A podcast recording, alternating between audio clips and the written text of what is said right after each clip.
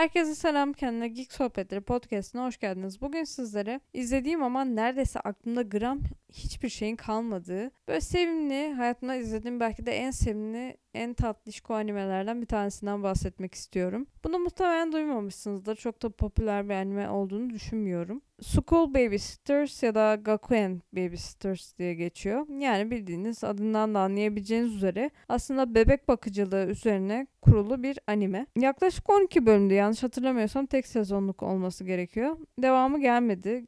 Gelir mi bilmiyorum. Ama gelmeli mi diyecek olursanız inanın hiç hatırlamıyorum. Niye bahsediyorum bu animeden?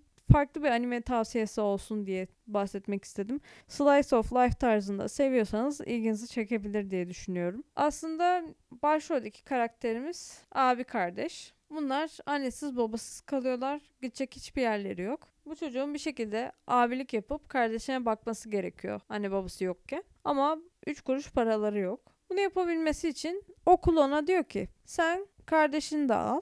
Anaokulunda öğretmenlik, bakıcılık yap. Karşılığında hem seni bu okulda okutalım, hem kardeşin ana sınıfında okusun, hem de sen para kazanmış ol. Bu şekilde geçinip gidin diyorlar. Ve çocuğun da başka çaresi yok. Tek yapabileceği iş bu. Kabul ediyor. Çok acıklı ve hüzünlü bir hikayeleri var. Zaten yer yer onların hikayesinden dolayı anime duygusallaşıyor da. Çok duygusal bir anime değil. Aşırı komik değil. Aslında duygusal olarak geçen bir anime ama çok fazla duygusal olduğunu düşünmüyorum. Aşırı komik de bulmadım. Ama çok tatlı bir anime. Karakterler o küçük ana sınıfına giden çocuklar gerçekten bazıları özellikle onların olgunluğu, büyümüş de küçülmüşlükleri çok tatlı, çok şeker bir anime. Hani şeker olmaları haricinde aklımda kalan pek bir şey olmadı maalesef anime ile ilgili. Bu sadece farklı bir anime tavsiyesi olsun diye söyleyeceğim tarzda bir anime. Kısa animelerden hoşlanıyorsanız göz atabilirsiniz diye düşünüyorum.